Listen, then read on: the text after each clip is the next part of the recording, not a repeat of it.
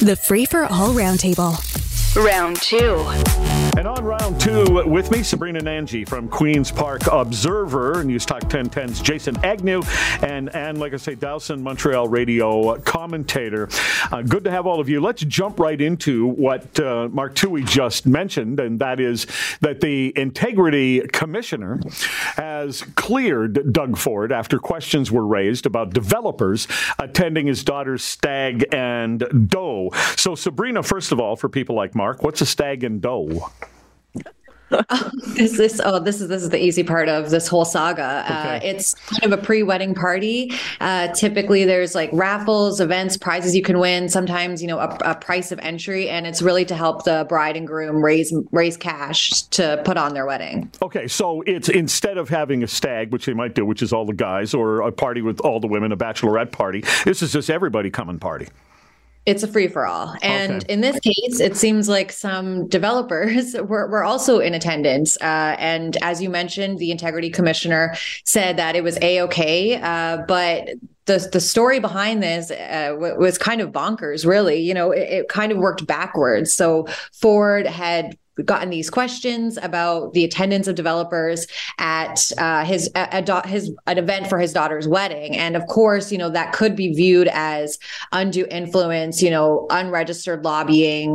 We've got to wonder what did they talk about? You know, did uh, the green belt come up? That sort of thing. And so Ford, you know, went to the integrity commissioner, uh, had their their conversations that they they normally do. It's typically done, you know, behind closed doors. Uh, the integrity commissioner decided that everything was cool you know, these developers just happened to be personal friends of the premier and he could not find any wrongdoing there. The thing is, is as Global reported, you know, a lot of the developers and lobbyists that were in attendance felt a bit icky about it. Uh, and so I think that you know even though ford has been cleared by the by the ethics watchdog this is still bad optics you know from all angles. And i don't think you know uh, he, he's going to be clear of questions or criticism about it. Well what do you mean they felt icky about it? Somebody forced him to go to a party well, essentially, what you know these these folks who did not give their name um, to to Colin D'Mello, our colleague over at Global News, but they said that it you know it just didn't feel right, and they didn't want to be seen as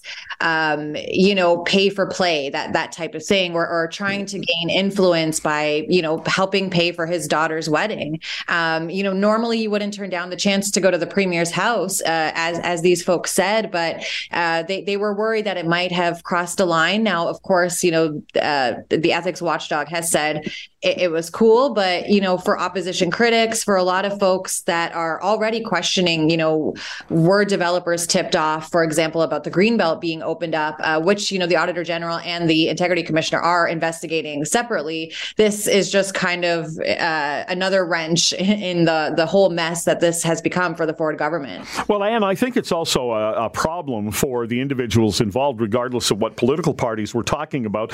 Movers and shakers know movers and shakers. You know, like they to think, for instance, that John Tory wouldn't know a whole bunch of really influential people, including developers, or that Doug Ford wouldn't. I mean, that just that just is. Look, it is really hard to prove. It is, yeah, it's hard to prove, but it also is a really bad look for the Ford government, especially with regard to the green belt and in general, right? The Ford family is very well connected to the business elite, as is the mayor of Toronto, John Tory. And that leaves a lot of people who aren't well connected feeling like the decisions are being made by big money people with their own interests in mind. Like they don't care about the rest of us, the vast majority of us, let's say the 99%. So the Ford government and the Tory administration need to be super careful about this. And, uh, you know, it's touching to think that the developers thought it was an icky look. Maybe they should just say, I'm sorry, we're just going to have to give this a pass. Like there needs to be some serious diligence with regards to this because that is really that polarizes people that makes people angry it pushes them into the arms of you know conspiracy theorists and all kinds of crazy nonsense. It undermines democracy when it seems like all the decisions are being made by big money people for big money people. I can't argue with any of that but jason at the same time it makes me wonder are we looking for politicians then that have never accomplished anything and don't know anybody Well, no, I just feel like we're sitting here watching a real life version of Yellowstone or Dallas. I mean, Ford's playing the role of John Dutton here, and it's all about the land. And he had a big party at the ranch, and a whole bunch of developers showed up, and it was the the perfect could have been the perfect cover. While the loud music was playing at the Stag and Doe, all of a sudden there's whispers around the table, and now we have what we have. Who knows what happened? Well, meanwhile, we're hit by people at the other end of the equation. Toronto's Auditor General says city workers wasted a lot of taxpayer money, and uh, this wasn't just, uh, you know, you could have done that little project cheaper. This was actually out and out fraud on the part of people working for the city, supposedly working for the city, while Sabrina, they were um, doing their side hustle, and uh, in one case, actually applying for grants and things that they, while taking a full city salary. I think there's a lot more of this than what they uncovered, and not just in Toronto, in in governments all over the place.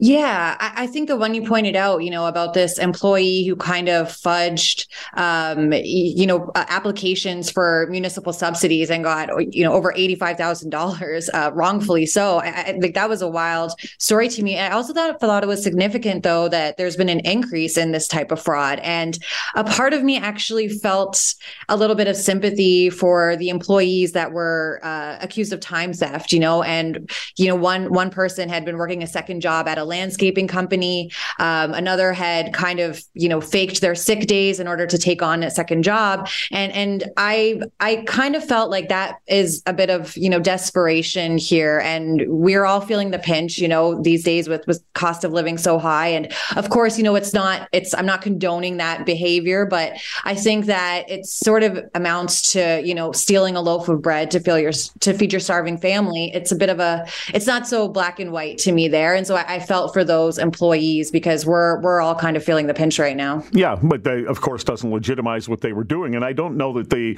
the incidence of this is up. They have a tip line now, Anne, and the reporting of it is up. Yeah, there were a thousand reports. And in the cases that are outlined in that news story, um, you know, pretty much everybody was penalized or punished or flat out fired. So that part of it seems to be working. The thing is that it's sort of linked to our earlier story about the stag and doe. If there's an atmosphere of kickbacks and cronyism and jobs for the boys at the top, there's going to be a certain amount of trickle down to the bottom of that kind of attitude unless we make sure that there's more attention paid to keeping the ethics guidelines, you know, in place. And uh, and I, I also agree with Sabrina. I think people are increasingly desperate, and so the little guys at the bottom are going to be scrambling around to try and figure out how to pay their rents or pay their mortgages with mortgage rates going through the roof in Toronto. So it's a it's a it's a difficult time, and you're going to see people bending the rules at the bottom for sure in this kind of atmosphere. Well, that's why, Jason, I, I actually like to see the fact that the city has gone so far as to fire a number of these people because oftentimes what we've seen in government is, oops, sorry that happened, we shan't do it again, and nobody takes a penalty. Rarely do I agree with you, Jerry, but I'm on board for this one. Yeah, absolutely. Um, I, I, don't. I don't care about people's six day, sick days, and if they have to work another job, that's unfortunate. But if they manage to go about it that way, I'm okay with that. It's more like a personal day than a sick day. But anyone that is using their inner knowledge to work the system and taking government grants that they should not actually be having, that is a fireable offense. So we have more than 90 students stripped of their degrees after a finding that the school wasn't accredited. And I think they mean for this program. School's been around a long time and they do a lot of different things. But these are students who thought that they were going to be working in the medical community. And uh, everybody knows we really need them. So they go through a two year program and are suddenly told, you got nothing. And uh, Sabrina, they're talking about giving them their money back, and, uh, but they can't get their two years back. Maybe they can get a chunk of their two years back. Uh, just give them whatever test is required and find out if they actually have the knowledge. And if they do, I think put them to work. Yeah, I'm really surprised at how this went on for so long. You know, it was multiple people. You mentioned a two year program, and they were all shocked when it came time, you know, uh, for the exam that that they were not in an accredited program. I think you know the the onus here is on the regulator and also the ministry too, because uh, you know obviously these these students were not aware of of the the college not being accredited. And so I think there needs to be a bit more transparency, um, making it a lot clearer of what these people had signed up for. And especially now, we are so desperate for healthcare workers. To to read this story in these times was just absolutely devastating. Uh, will you go with what I said, Anne? Test them, and if they pass the test, they go to work. And if not, uh, what do we need to do to get you up to speed? Exactly. And these are ultrasound technicians, right? So I don't need to tell people who've been in the medical system. These are the ones who check out pregnant women. They are the ones who do, you know, searches for cancerous tissue. Like this is an important skilled group. And I agree. I think something's not right. When Accreditation Canada revokes the status all of a sudden, that, you know, so these people shouldn't be punished. But I, no. I also think it goes to this larger question. We we tell people come to Canada, you'll have a better life, and then we don't recognize their expertise as engineers, as doctors, as ultrasound technicians, as I don't know what. Like, we need to do a lot better job with this accreditation thing overall. Can you do 10 seconds, Jason? I just don't know why this college course is running if it's not accredited. What's the purpose? Yeah, yeah. there's a lot of yeah. investigating needed. Thanks to all of you. Have a great weekend. I'm Jerry Agar in for John Moore today.